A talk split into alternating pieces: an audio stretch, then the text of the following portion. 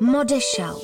Módní design, česká návrhářská scéna, zásadní módní události a lokální průmysl.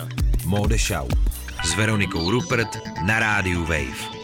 Začíná hodinka, která je věnovaná českému designu, české modě a tentokrát to bude ten design s přesahem do šperku. Já vlastně, když budu představovat designerku Markétu Kratochvílovou, tak bych nechtěla říct, že je šperkařka, protože ona je spíš architektka těla.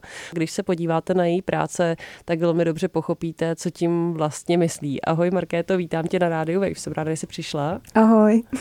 Markéto, když jsme se spolu bavili před řadou let právě ještě na Umprum s tvými projekty školními, tak to byly opravdu takové objekty na tělo, byly to velké věci, těžké, které vypadaly úžasně, byly strašně originální, ale nebyly to nositelné šperky. A pak postupně vlastně si začala přicházet i s nositelnými šperky, ale zase ty tvoje šperky jsou zajímavé a jsou hodně jiné. Ty jsi pro mě úplný solitér, jako naprostý originál, nejenom v Česku, ale řekla bych, že i v zahraničním kontextu ty tvoje věci jsou o dost jiné.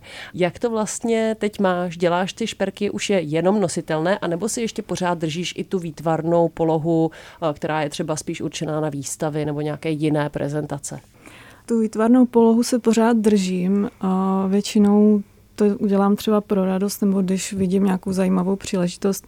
Třeba teď naposledy jsem dělala nový headpiece pro Katarzi, to je taková moje můza, pro kterou ráda vždycky něco takového udělám, ale je fakt, že jako teď už chci vidět tu příležitost, pro kterou tady tyhle ty větší výtvarné věci dělám. Takže třeba ta stage pro ty muzikanty je úplně ideální prostředí.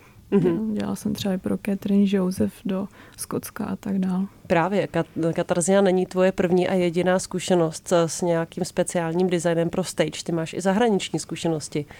Jaké to vlastně bylo a pro koho a pro co jsi měla příležitost navrhovat? Tak bych vyzdvihla určitě tu Catherine Joseph, to je skotská zpěvačka.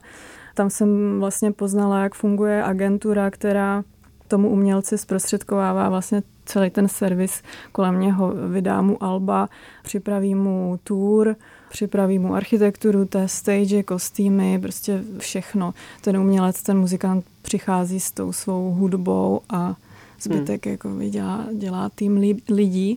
Takže to byla úžasná zkušenost, kde vlastně já jsem vstupovala s tím svým kostýmem do architektury, takže jsme měli briefingy různě s těma architektama na té stage. Do toho byla Catherine, která potřebovala, aby to nějak odráželo to vlastně, co zpívá, co dělá za hudbu. Takže hodně kreativní, hodně zajímavá zkušenost. Tvoje šperky se hodně nosí mezi mladými lidmi a myslím si, že nejenom v Praze. A jsou hodně výrazné tvarově a i tím, jak vlastně fungují. Ať už jsou to prsteny, které jdou přes několik prstů, nebo prostě náušnice, záušnice, nejrůznější experimentální tvary. Popsala bys pro posluchače, kteří to neznají, tu tvoji nejnovější kolekci. Já když jsem vlastně psala na web Rádia Wave ten popisek naší dnešní show, tak jsem tam psala, že ty tvoje nový šperky vypadají trochu jako takový organický tvary, jako kdyby tu ruku obrostl nějaký plevel, obmotal, prostě ale byl z kovů a z drahých kamenů. Jak vlastně ty tvoje nejnovější šperky vypadají a proč takhle? No, nejnovější věci vlastně používají trošku jinou technologii než ta moje stálice, ta úspěšná kolekce Expelt, ale snažila jsem se, aby i jakoby tvarově nebyly od sebe tak daleko. Tak jako v Expeldu vždycky jsem hledala s každým tím kusem nějakou zajímavou polohu na tom těle nebo nějaký zajímavý tvar, aby ta věc fungovala sama o sobě a potom i na tom těle. Výrazná, i když bude třeba drobnej ten kousek. To samé se dělo i v té nové Bold Fine kolekci, a kde vlastně ta práce s tím zlatem a s těma kamenama je trošku jiná v tom, že to stříbro se musí víc jakoby popostrčit a zlato je tak úžasný, nádherný, tam prostě se vezme nějaký kousíček a je to úplně nádhera. Chtěla jsem udělat velkorysou kolekci, která jako vyzdvihuje krásu těch drahých kamenů a na tom těle vytváří nějaký zajímavý ornament, ať už jsou to ty ruce, které mně připadají jako skvělý místo na těle, hodně takový expresivní, výrazný, tak i na těch uších, kde jsem vlastně vkládala třeba perly dovnitř do ucha, nebo nějak jakoby jinak zase zamotávala dozadu do ucha. Jaká je zatím inspirace? Já jsem zahlédla článek, ve kterém se mluvilo o prohibici. Vždycky ta moje inspirace jako je taková obsáhlejší. Vždycky rozděluji tu práci na tu estetickou stránku, pak tu technologickou a potom mám nějakou takovou rámcovou message, kterou bych chtěla tou prací říct. To, že jsem mluvila v tom článku o té prohibici, to bylo proto, že vlastně jsem popisovala, proč mám ráda velký věci, nebo jakoby obecně velký výrazný šperky. Tady u těch prstenů velký šperky jsou, se jim říká koktejlový prsteny, cocktail ring. A vzniklo to ve 30. letech v období prohibice, když si ženský v těch zakázaných barech objednávali pití tím, že máchli tím nějakým šíleným prstenem. Mně to přišlo hrozně jako krásný, že často lidi nemají ten důvod, takovej ten krásný důvod, proč si tu věc jako oblíbit nebo proč ji vůbec mít, a tohle je prostě to hezký jako story. Tak já myslím, že když někdo mávne rukou, na které je tvůj prsten, tak se toho opravdu každý všimne. A vy posluchači, pokud se chcete podívat, jak ty věci vypadají, tak určitě zaměřte na Instagram Markéta Kratochvílová Bold Studio. Pokud dáte Bold Studio, tak určitě to najdete a uvidíte, jak vypadají ty objekty, o kterých se tady bavíme. Modeshow. Současný český šatník. Význam a smysl módy kolem nás. Modeshow s Veronikou Rupert na Radio Wave. Se mnou ve studiu je Markéta Kratochvílová, designérka, se kterou se teď bavíme o jejich nejnovějších pracech. Mohli jste je vidět, pokud jste například byli se podívat na design bloku letošním, kde měla Markéta vystavenou tu nejnovější kolekci.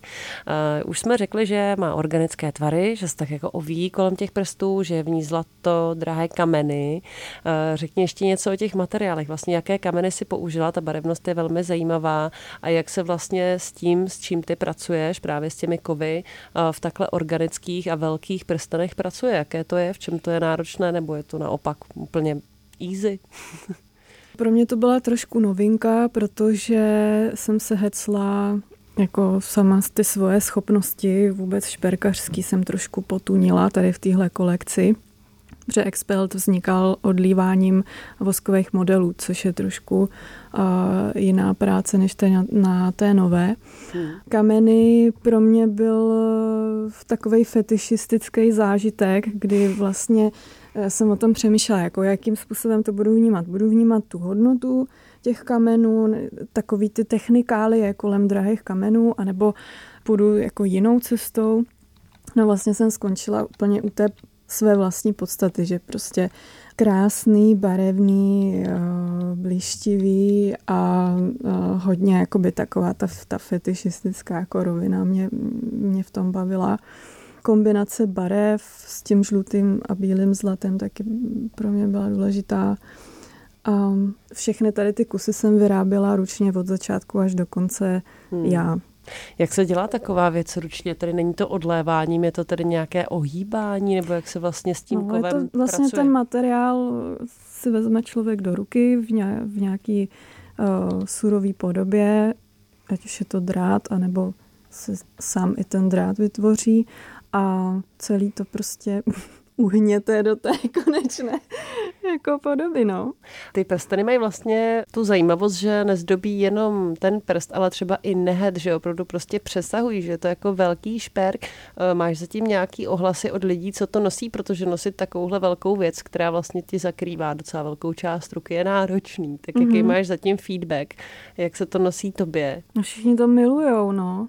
Nebo jako já mám štěstí, že ještě se nestalo, že by mi někdo něco hodil na hlavu, což považuji jako za velký štěstí, protože vlastně s tím, jak ty věci jsou ostrý, občas nepohodlný, já teda vždycky vysvětluju, musíte prostě strkat si ruce do kapes takhle. Když si šahám na vlasy, dávat pozor, protože prostě se vytrhnou jako půl vlasů, když mi tam nahoru tohle to zůstane, tak prostě to je katastrofa.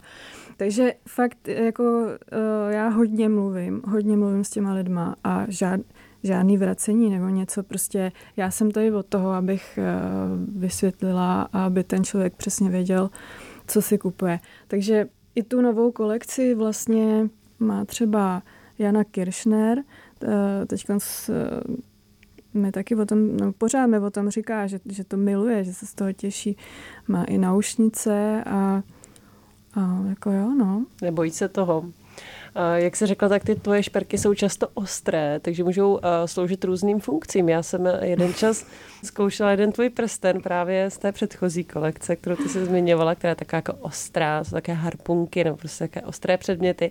A on, když se tak otočil, tak vlastně mohl sloužit jako boxer. Mm-hmm. Jako taková zbraň, zamýšlela jsi to tak? Já jsem jako nezamýšlela původně, ale ta inspirace tam byla, takže se to asi dalo čekat. Sama jsem to tak používala, nebo používám. No. Teď teda nebydlím v takové éře jako předtím, ale předtím jsem bydlela trošku takový podchod tmavý a to. A sama jsem to dělala, že jsem ten prsten otáčela takhle. A doufám, že jsi neměla příležitost ho použít. Doufám, že... Ne, ale vlastně jako bych chtěla vykládat, že jo. Vlastně...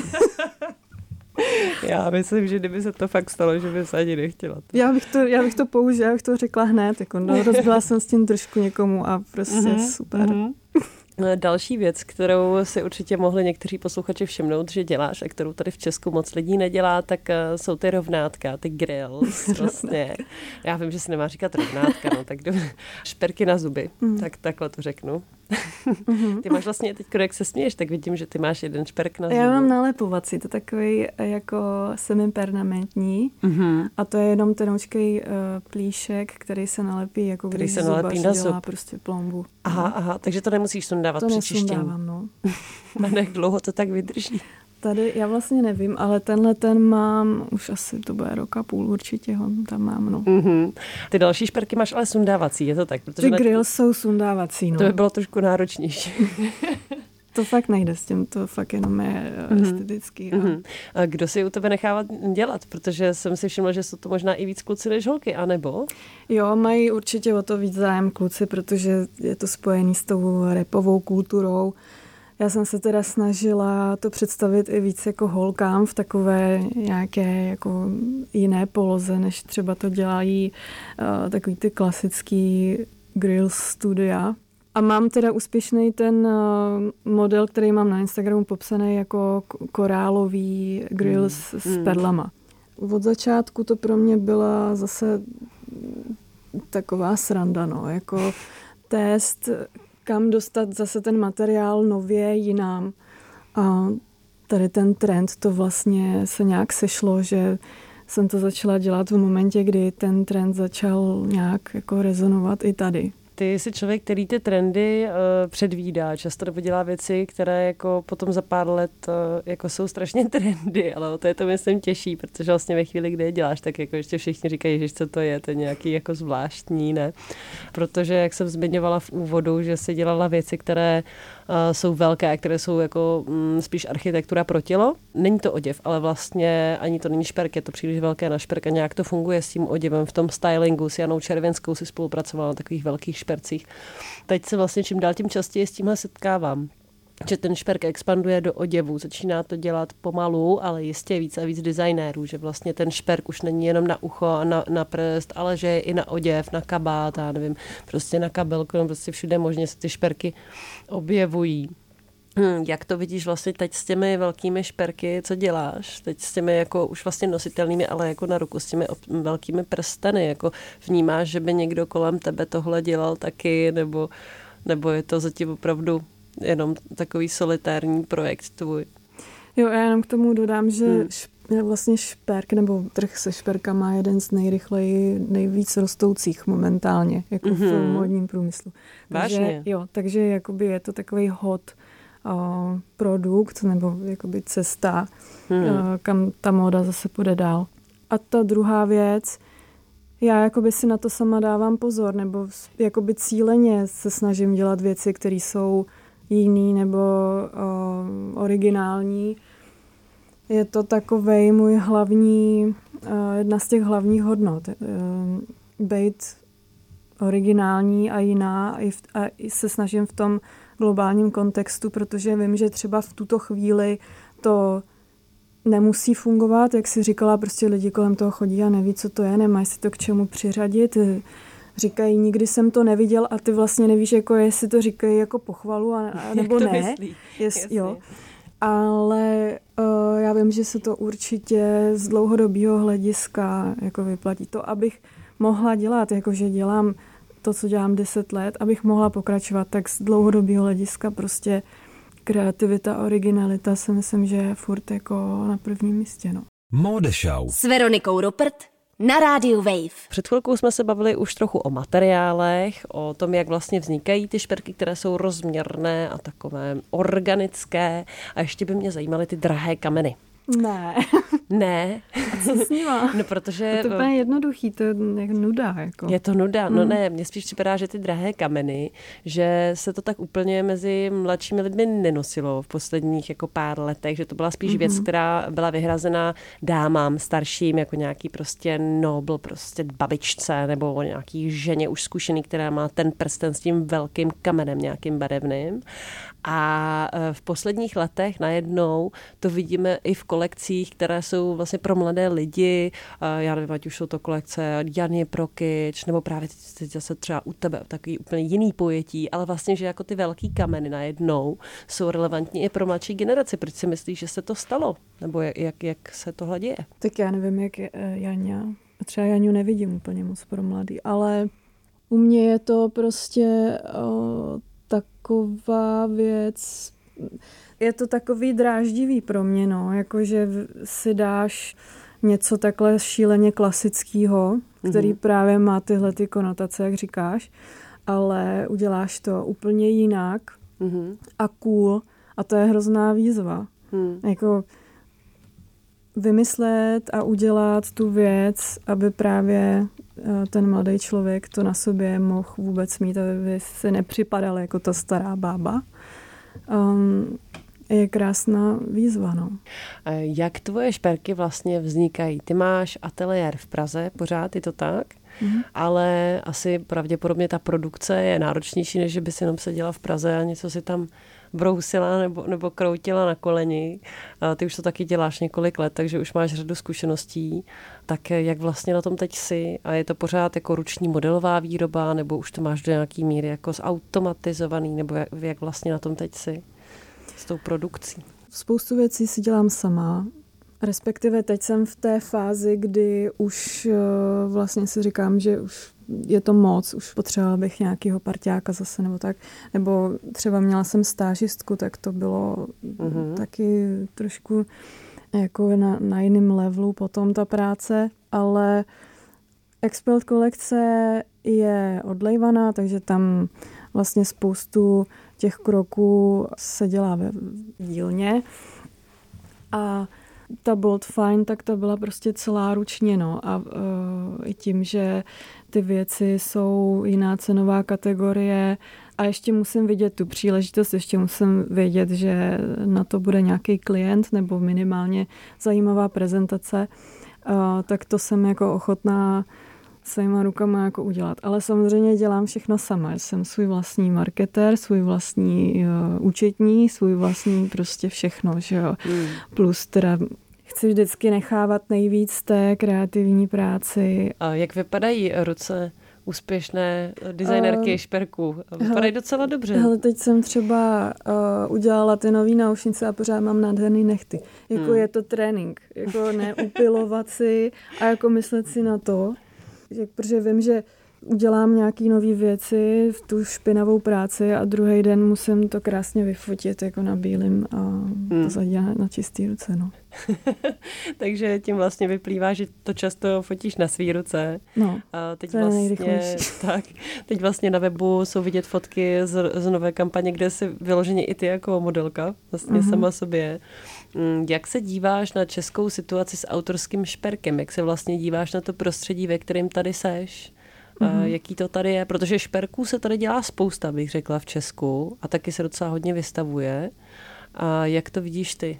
No, nedávno jsem se o tom bavila s Evou Eisler, no, že ten šperk si tady vydobil takovou speciální pozici, kterou ona vlastně jako svou osobou nějak umožnila před těma 10 lety.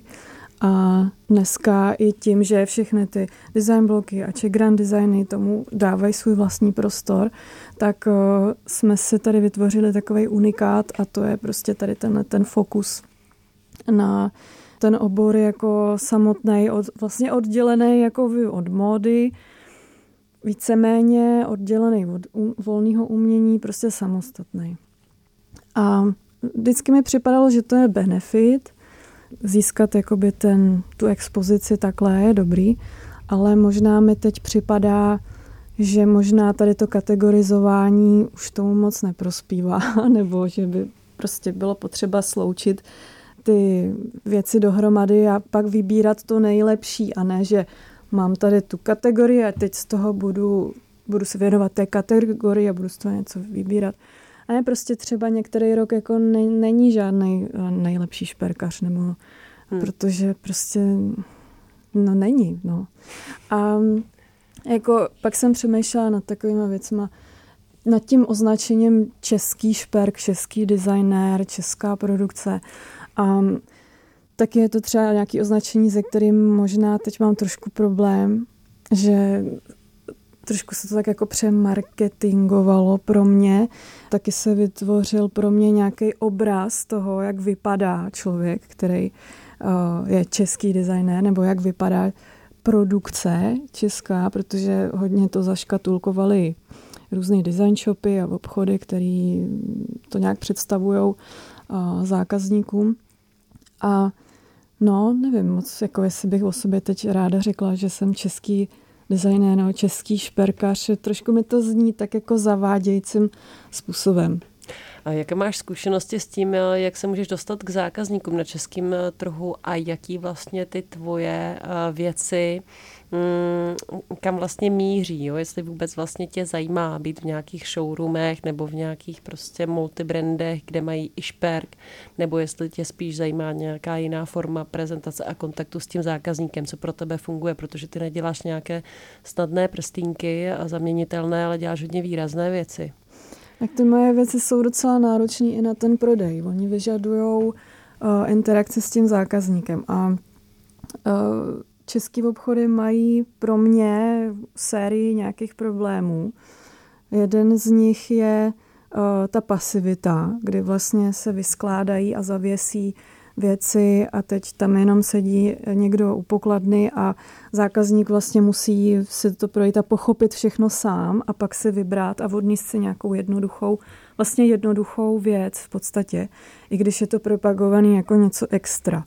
To je jedno úskalí. Druhý úskalí je komisní prodej, s kterým já prostě nesouhlasím. I ve šperku, já jsem si myslela, že to je hlavně v módě. Je to úplně, já bych řekla, že to je ve všem. Aha. A v tom šperku určitě taky. Což mě prostě nepřipadá jako dobře.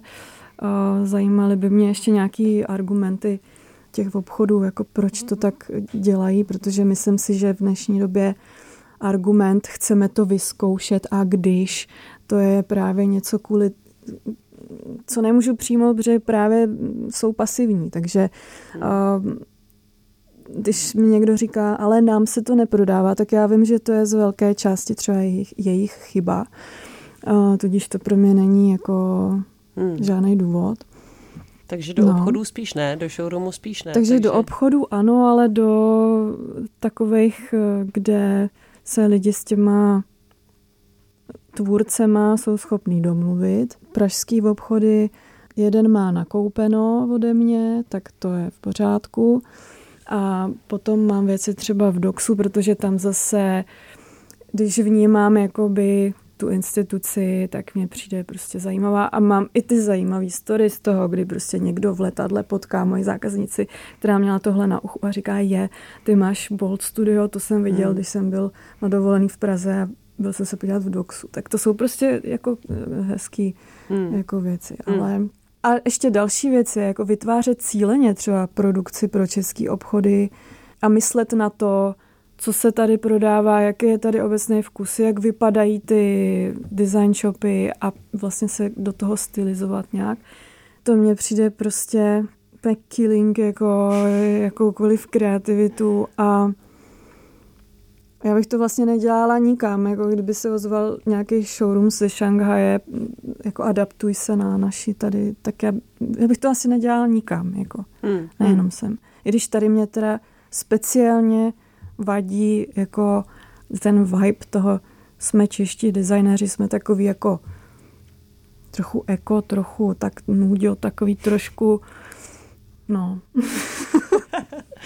Říká Markéta Kratochvílová, posloucháte Modešau. A bavíme se o českém designu, o českém modě, o českém šperku a budeme v tom pokračovat i za chvilku, kdy dojde řeč na spolupráci s designéry, s modními návrháři. Modešau. Současný český šatník. Význam a smysl módy kolem nás. Modešau. Modešau s Veronikou Rupert na Radio Wave. Bavíme se o šperku, o architektuře pro tělo a v tuhle chvíli taky o módě, protože Markéta za sebou má několik spoluprací s designéry, se zahraničními i s těmi českými designéry. V jakém smyslu nebo na čem si měla vlastně příležitost v souvislosti nebo v nějaké součinnosti s módním designem pracovat v poslední době, Markéto? Tak na začátku roku to byla Jana Červinská.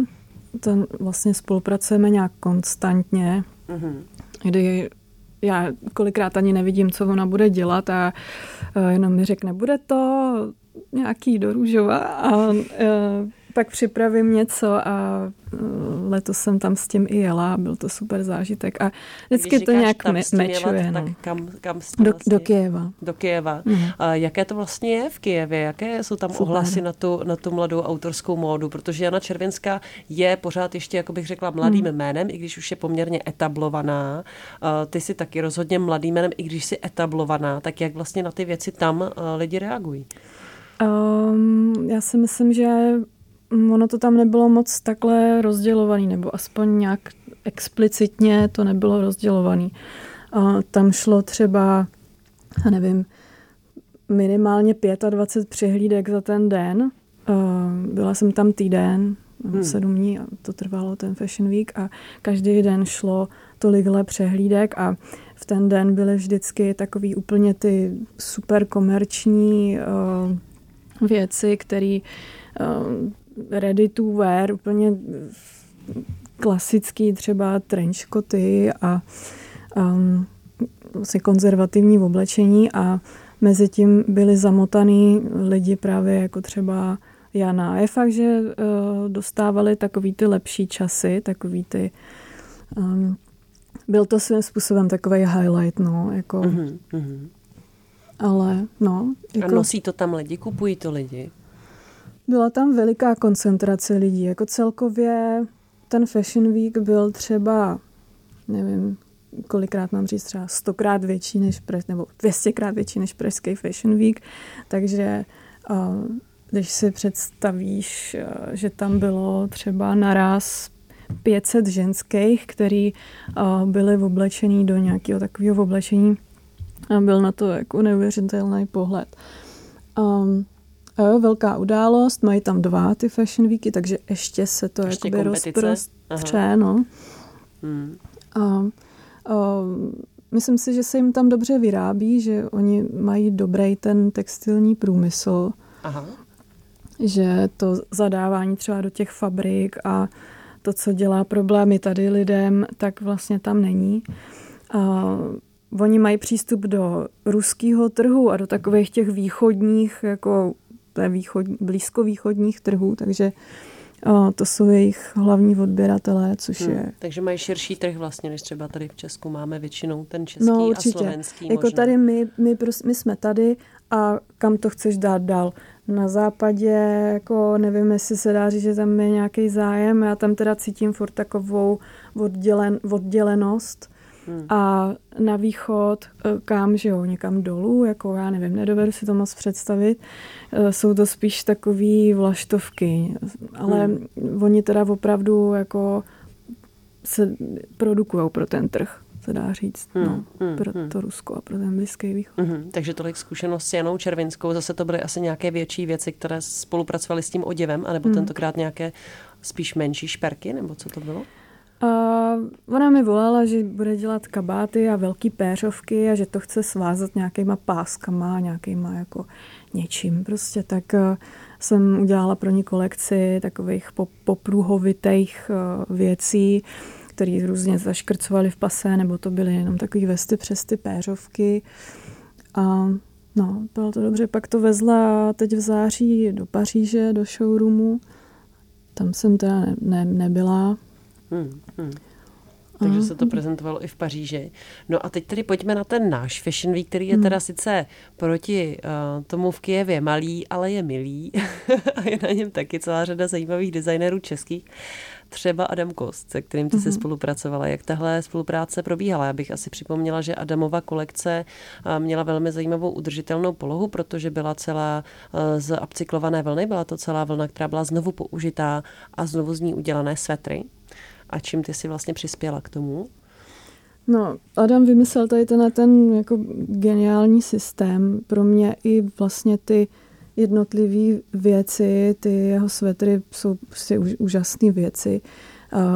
Jak jako v těch siluetách, tak v tom, co pod tím všechno je. Za story a za vlastně ten systém toho recyklování. Si myslím, že tohle to je prostě ta nejlepší věc, která se odehrála tady.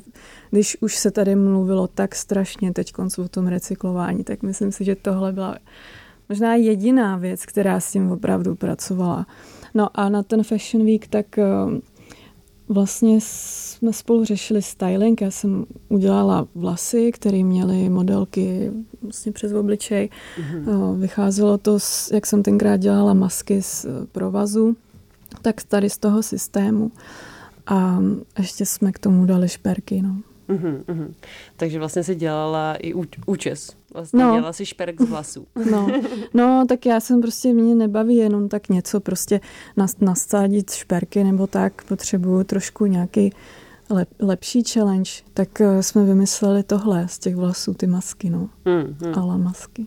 Jak to vypadalo, se můžete podívat na sociální sítě Fashion Weeku, Mercedes-Benz Prague Fashion Week, tam jděte do fotografií, mrkněte se na alba a najděte si tam vlastně fotky z přehlídky Adama Kosta a tam to můžete vůbec všechno vidět. Adam teď aktuálně studuje v Paříži na prestižní designerské škole, takže mu rozhodně držíme palce, až se vrátí, tak se určitě zeptám, jak se mu tam líbilo, a kdybyste si chtěli s Adamem poslechnout velký rozhovor, tak určitě zaměřte na wave.cz/modeshow nebo do našeho podcastu, protože v srpnu, ještě než právě odjel do Paříže a než předvedl tuhletu super kolekci na Fashion Weeku, tak jsem ho stáhla na rozhovor k nám na Radio Wave.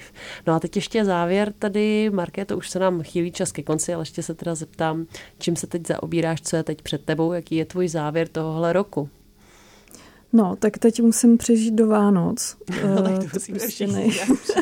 Co to znamená? Nejvíc busy moment. Jako, trošku nám to dělá tady v tom prostředí ten design blog, kdy ty lidi opravdu, jako ten design blog, tam se nakupuje a potom jako do těch Vánoc a pak někteří se vrátí trošku po Vánocích, takže to je nejvíc busy období, ale dělám se samozřejmě nějaký plán jako do budoucna a už teď mi to nějak chodí jako samo, no, že zase nějaký stážista z Kypru, ale trošku přemýšlím jako zase o nějaký spolupráci venku, tak taky přišel mi e-mail od jedné